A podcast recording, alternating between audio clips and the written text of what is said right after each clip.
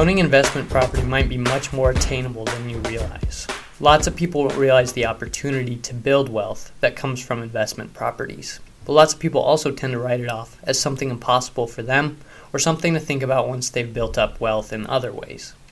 Today we're talking about what it takes to own an investment property and how to start planning for that. Welcome to Work is Good, a podcast designed to help Christians delight in their work and build wealth faithfully. I'm your host, Landon Butaud, and this podcast is provided by Cleveland Street Mortgage in pursuit of our mission of helping people to cultivate wealth and property in submission to the Lord Jesus Christ. My guest today is my dad, Chris Butaud, the owner and designated broker at CSM.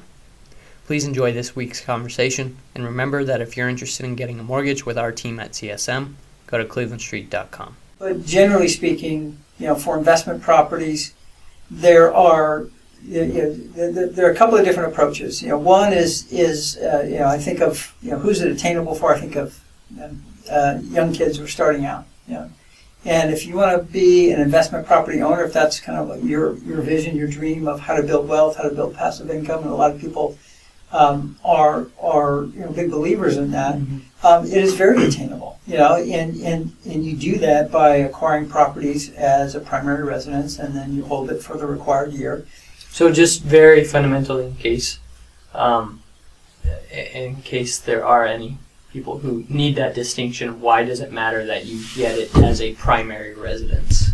Oh yeah, because well, because we're talking about um, we're talking about uh, you know people young and presumably not a lot of cash, right? You know that you're coming. Let's say you're coming out of college, you, you just got your first job, you know, maybe you're into it, and, and you just haven't had time to, to accumulate a lot of cash, um, then you know, primary residence, you can finance a primary residence. You can finance a primary residence for as little as zero down, depending on your circumstances. You know, uh, but just anybody can finance it with an FHA loan, three and a half percent down, or conventional loan. First-time home buyer, three percent down. Mm-hmm. And so, for two reasons, you know, that that's a great um, that, that, that's a great way to do it is is because a you know that you don't have to accumulate a lot of cash, which you probably don't have a lot of, um, and b it's just a lot cheaper money. You know, if you're financing as a primary residence, right. it's it's a lot cheaper money. And the other thing is that um, you can get into multifamily investing. You know, even as a as you know as someone with, with very little cash, if you if you're willing to live in the place, you know, you can you can buy uh, a two unit, a three unit, a four unit property. What's the difference in cash that you would need on a primary versus a multi? You mean it's like a single family versus a multifamily, or a primary versus primary like versus, investment? Yeah, an investment loan. So investment, I'm seeing here, like on conventional, it goes to five percent down is the minimum amount down. Oh, that's on two units. No, eighty five percent on a purchase. So on investment property, if, um, if, you know an investment is, is being contrasted with primary. You know, mm-hmm. it's, it's, a rental property, um, and you know, in, and you're not occupying it anyway. You know, you can buy you know a duplex and occupy half of it, and that's a primary residence, and you get all the primary benefits. But this is a pure investment property. You have to put a minimum of 15% down on conventional, and you can't use FHA for it because FHA is not for investment property. Um, and so so it's Why did I think it was twenty five percent? Is that um, for investment yeah?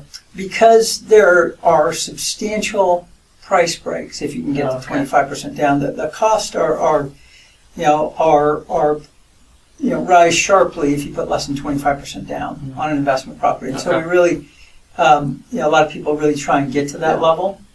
And um, Because it's hard to make it cash flow if Yeah, or Your just your cost of money is very expensive. You know, you just want to save that, Yeah. know, that that extra interest and and, and and fees that you pay in order to get it with less than that down. Yeah. Um, so really, kind of to answer your, you know, go back kind of your original question, who's it attainable for? Yeah. It, it really is attainable if you can, um, you know, if if you can afford a house, um, it's, you know, it, it, it, a primary residence, and you can potentially get started investing in investment properties. And basically, your plan would be to finance it as a primary and hold it for the minimum required one year, and then live in it. yeah, live in it exactly um, for the minimum required one year, and then you can sell that, or, or excuse me, retain that as an investment property, convert it to investment property, and do it again.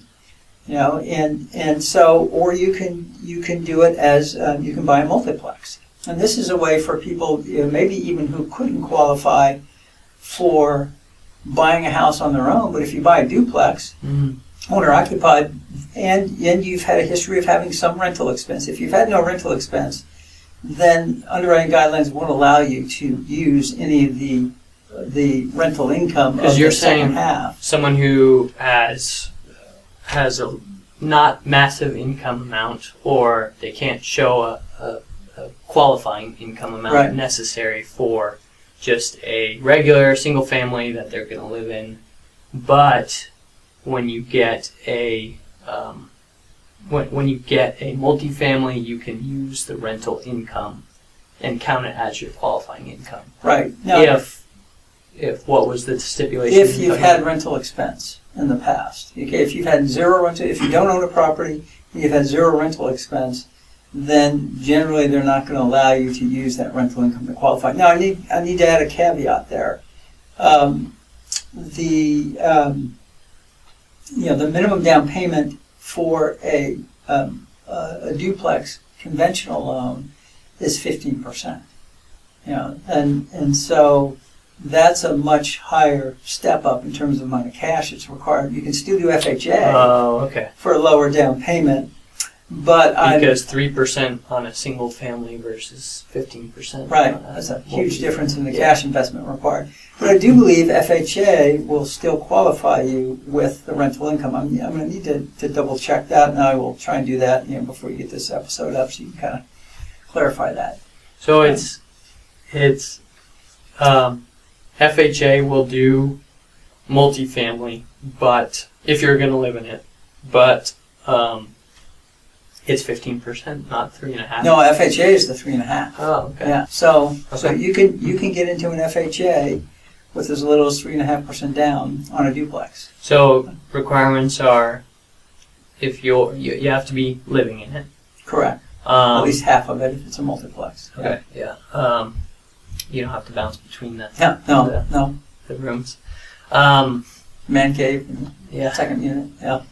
Um, and then the rental expense, you were saying basically you have to have some proof that you've paid rent before. Like you can't come from Yep. living for free at your parents. That's the, that's the conventional side of qualifying Oh, with rental income. FHA, I need to double check that.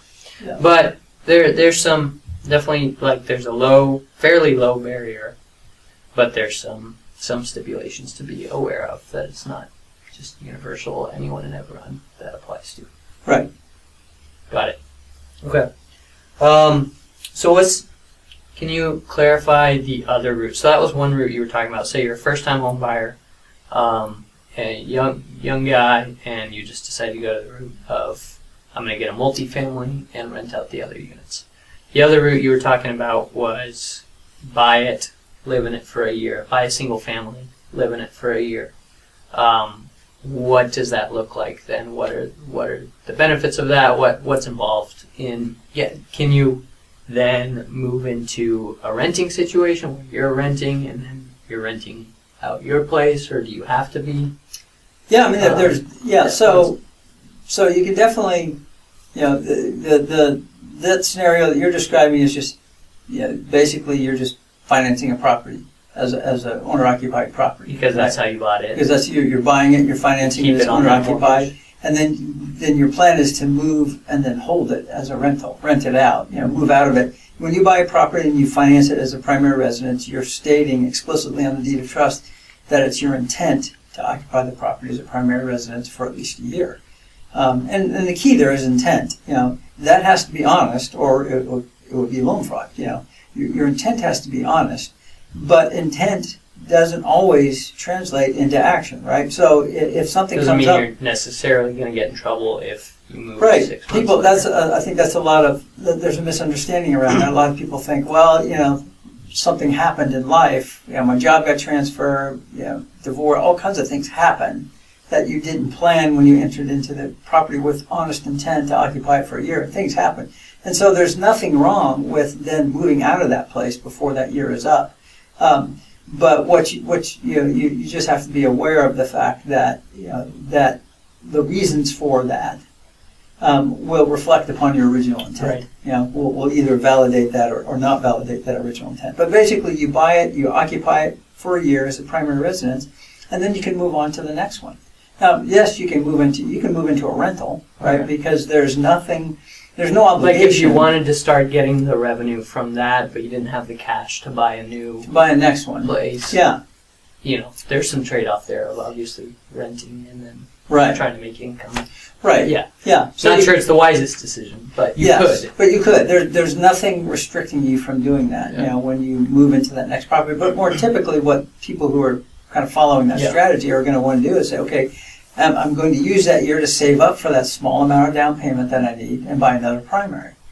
You know, and so so it's possible to to to become a serial purchaser of investment properties at you know a relatively young age Mm-hmm. um, without laying out a bunch of capital. So could you you're buying these quantify- primary residences? Quantify like what you mean by a small amount of like, because I think it's helpful to hear the actual numbers. Say the first property is, let's use Seattle numbers. Say the first property is five hundred thousand dollars. Um, Yeah.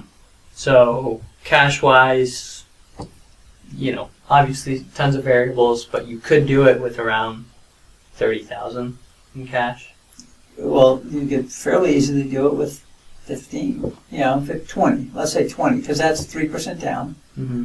you know, It's fifteen. plus 5,000 for closing cost prepays or whatever, Okay. you know. So, so you could do it for 20, um, and potentially less. I mean, there, there are ways, obviously, to negotiate, depending on the market you're in, you Get know. Can you negotiate seller to, to pay for your closing costs, you know, if, if you find a property that's been sitting, and nowadays you can, you know, this wasn't true you know, a year ago or 18 months ago, you know, there was no chance of getting a seller contribution. But now there's a little bit more of a mix. Properties are still in demand. They're still low supply, low inventory, but there is more of a mix, and there are properties that have been sitting for a while. So you can go and say instead of asking for a you know a, a 15,000 dollar price reduction, you can pay full price and ask for 15,000 in closing costs and prepaid or So whatever. then you're down to. So you're maybe just bringing your 15 down payment to you know to the table, and so So you're looking at like 15, 20, 25 around here for the, these prices um, for $500,000 house for your first, for Yeah. what you need cash wise for the first one. Right.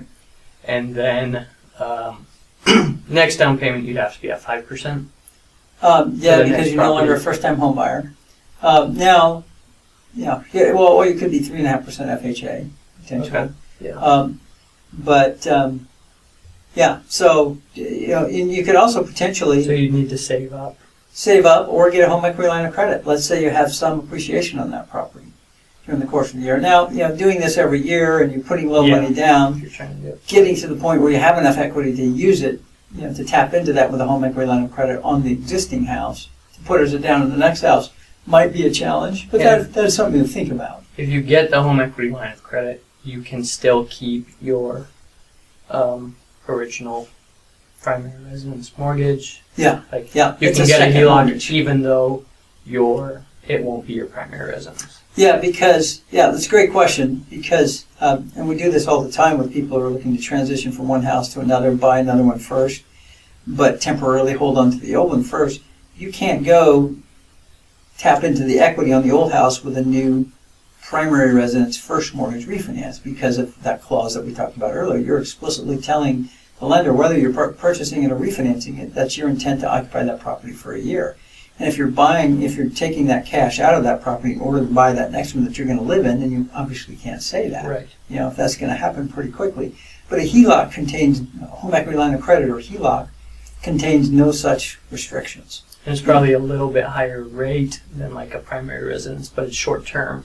Yeah, The way typically this is it yeah this is is typically short-term. short-term money, and um, but yeah you don't there, there's nothing in the deed there's nothing in the documents that you know all you're declaring is I am using it presently as a primary residence. Yeah. So you can plan to sell it next month. That's fine, and I've been explicit with this with the banks when I go to them. I say this is my plan, and this is what I'm going to recommend to my clients. I'm going to tell them to get a HELOC from you. Are you okay with that? You know because you know I know you don't necessarily go into these HELOCs wanting them to be in existence for three months and then go away, but that's kind of how we're going to use it here, and and have always been able to do that. Yeah. So HELOC, or say you're going the conventional route and going five percent down on that. That You know, you lived house. in your house for a year. You go to that next house. You're looking at about thirty-five Yeah, because you have five percent down. Yeah. If, if you're staying in the same level house. Yeah, If you're going 500 to 500, 750, yeah. then obviously that's going to go up a little bit. But it's I, I think it's helpful. Like I don't know, it's still surprising to me to hear that. You know, for just 30, 20, 30 grand in the first house, living in it for a year, all you have to save up is I mean, depending on your circumstances, that can right, be a lot to that save can up. be a big mountain to climb. But um, all you have to save up is thirty-five for another right, five hundred grand, and then be owning and, and getting rent from the previous house. Right. Um, the other piece is obviously qualifying income. Um, so on the new house, um, you can use rental income from the previous, from what you're going to be renting out as qualifying income, correct? Uh, good question, and and the answer is a qualified yes. Um, this is what's called a departing primary, right? So you're departing from this one as your primary residence, but you're still going to own it when you are financing and closing on the new home. Right. And because you're living in it presently, it's not rented, right? Presently, Right. and so you, when you're getting the loan. when you're getting the Yeah. loan. So generally, you you can use rental income to offset the mortgage on the old property, but you need to have a lease and and and and Fannie and Freddie have slightly different rules regarding you know, the lease requirement, but generally you should expect to have a lease for about a year, uh, at least a year Signed lease. a year duration and, Yeah. and a security deposit is. You know, and um, and and they're you know they they are more or less restrictive on that secondary term. You know whether you need a security deposit, but I would I would just plan on that. You know, just to be safe, is have the most options available to you on the financing of the next home. Is just you know make sure you have a lease in place, make sure you have a security deposit. And if you have those things, you know the lease doesn't have to have started um, when you close in the new home, because obviously you're still living there and you haven't moved out yet. Um, so it doesn't have to have commenced yet, but but you know it shouldn't be six months out in the future. or something. Right. Because I mean, for most people in that situation, you're not going to have some insane salary that's going to enable you to qualify for two mortgages. Right. Um, you know, on the old house and then a new mortgage Right. on the new house. Um, so you you would probably need that lease to offset the old mortgage. Right. Most people will. Yeah. Yeah. All right, sorry for the interruption. Give me 30 seconds. Imagine your friends. You know, those ones who are about to move, or the ones who tell you at a dinner party in two weeks they're thinking about moving. Imagine how stressed they are about finding the right lender who's going to provide a great experience and great advice. Imagine how thankful they'll be when you tell them to schedule a call with us at clevelandstreet.com. That's all. Back to the show. Okay. Um, so you you were talking about ahead of time. You had looked a little bit into the process of um, uh, of the logistics there and um, uh, of of identifying rental property opportunities. Um, what, what what did you see there? Yeah, so I, um, you know, many people may be familiar with, you know, Bigger Pockets um, organization. They do a lot of podcasts. They've written books. Um, you know, they have a lot of resources, tools, and things. And and you know, one of the things they you know, they talk about is kind of this eight-step process if you want to become an investor. You know, and and and really, you kind of go through this every time. You know, it's not just for first-time investors, but it's a lot of things um, that people um, don't think about maybe when they're just thinking about becoming a landlord, you know, becoming a, an investment property owner, you know. And so, kind of the first thing is pick a property type. You know, or, you know, do you want a condo? Do you want a single family? Do you want a multifamily? You know, so you, you want to kind of study a little bit about you know those different types of properties and what kind of property, um, and then pick a market. You know, pick a market. Where do you want to be? Uh, you know, what what markets are attractive to you? Do you want a market that's in your backyard? And obviously, there's there's obvious benefits to that, right? To have I mean, like we talked about, if you're going to be doing it as a primary residence kind of situation, Yeah, then that's going to have a huge that's impact. going to be in your backyard. But if you know people who are just investing, Yeah. you know, they, they may, you know, and there are lots of you know lots of of data driven reports available to people, rel- you know, relatively inexpensively that will tell you what housing do, what rents are doing, you know, in different markets, how much in demand, you know, how's how's the supply of rental properties, how much in demand are they, what are rents doing, and and that's really important, you know, to kind of study. You may want to do a, a, a, a property that's outside of your immediate market. If you live in a high cost area, Yeah. and you want to be an investor, um, but you don't, you know, you, you, you don't have a million dollars to put on a rental property. Yeah. So Um, that was where that that was another question I wanted to ask. Say you know you do want to go in another area. Um,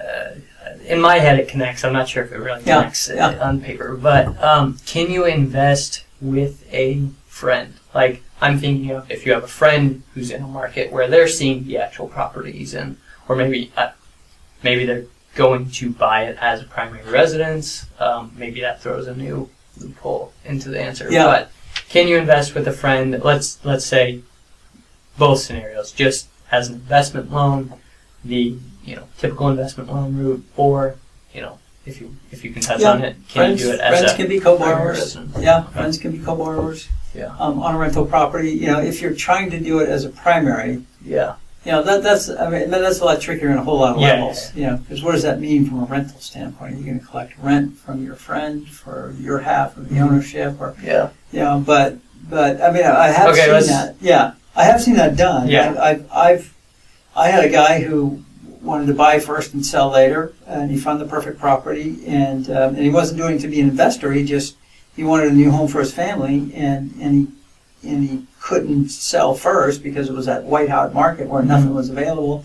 So he waited to buy, but he couldn't quite qualify, and so he just had a friend co-sign for him. Yeah, he had a really good friend who just says, "Sure, I'll co-sign." um, you know, for you. So, you know, that was a, a scenario that wasn't an investment property. He was buying it as a primary. Um, but, um, but yeah, you, you can buy together as, you know, you, as friends. You can be co-signers and finance together. Um, but yeah, so you may want to pick a market that's outside, and, and you know there are professional management companies. I mean, there's you know, and, and there's a lot of great, you know, there, there's a lot of great online resources now. You know that that are bringing down the cost of of management because you know it used to be that in order to manage a property remotely, you know, so much you, you needed human interaction, involvement, boots on the ground to do just about everything. And you still obviously need, you know, you need a good repair guy. You need, you know, you, you need those resources. Um, but a lot of the stuff that used to have to be done by a management company, like you know, um, doing background checks and and creating rental agreements and collecting rents and all, a lot of that stuff's available online now. You know, so Yeah. so the cost has come down. Now, still, you, you may want to factor in that ten percent management company, which is you know fairly typical. Um, you know, management company, if, if you turn over full control, you know, of the rental, you're going to pay them ten percent of your gross rents. Um, and um, you know, and so you should factor that in and out of mar- you know, if, if you're financing in, in markets that aren't your own. But I think that's certainly you know something you ought to think about because those are things that tend to be um, trends that tend to be identifiable and and and usually durable. You know, you, you I mean obviously life happens to every market and Yeah. and things can change but tend, things do tend to be you know trending in one direction or another, and so you can look across the country and go, "Wow, this this this is a good market to be in." Yeah. There there there are you know there are some additional requirements or risk associated with doing that away from you, but Yeah. there's a lot of upside potentially there. So pick your market.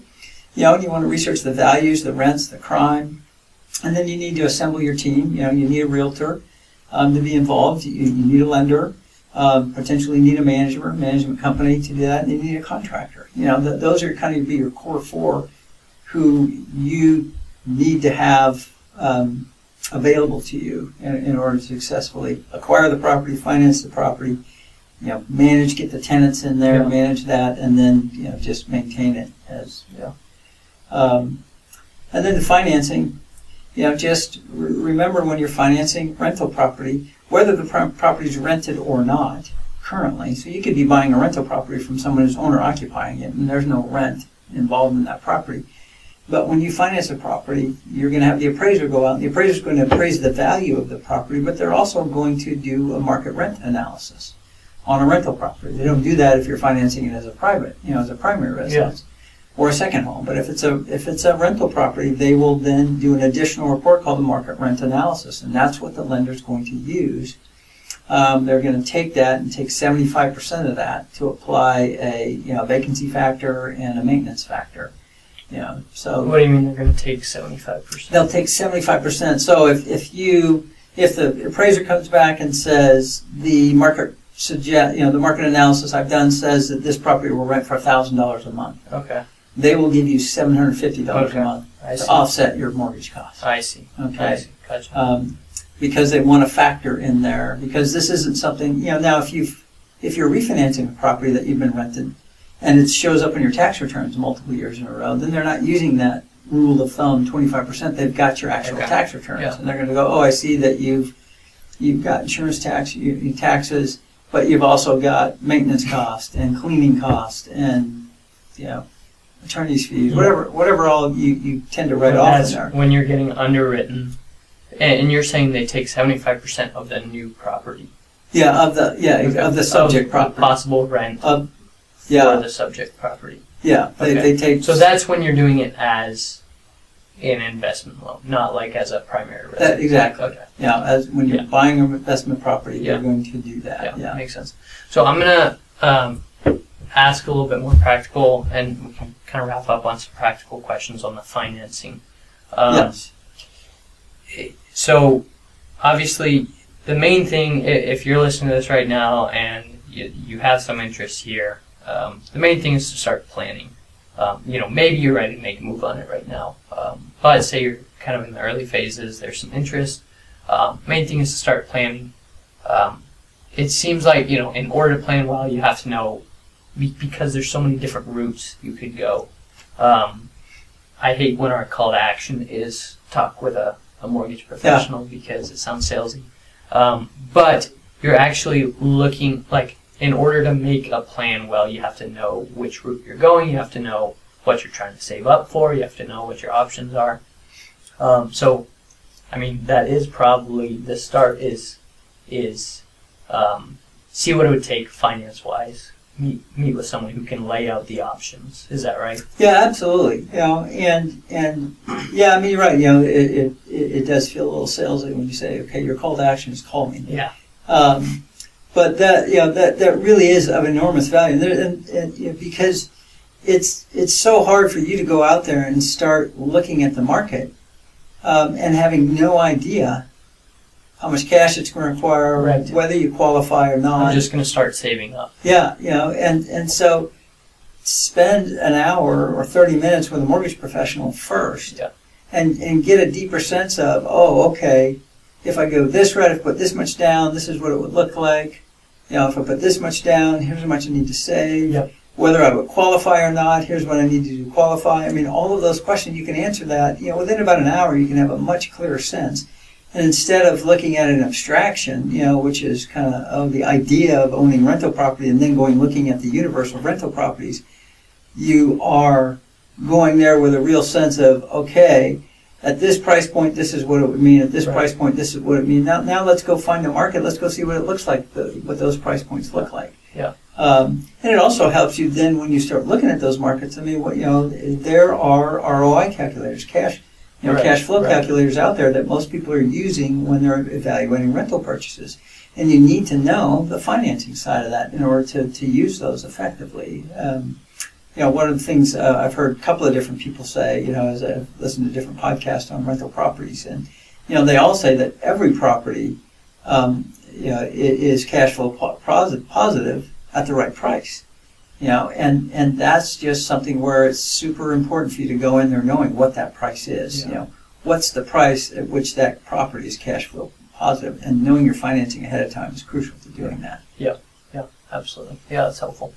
Um, okay, wrapping up here, what's, uh, after talking it through for you, what's one thing that stands out of this is a helpful takeaway? Obviously, this is a little bit all over the board, um, but what do you think is just one, one key takeaway that would be helpful to hold on to?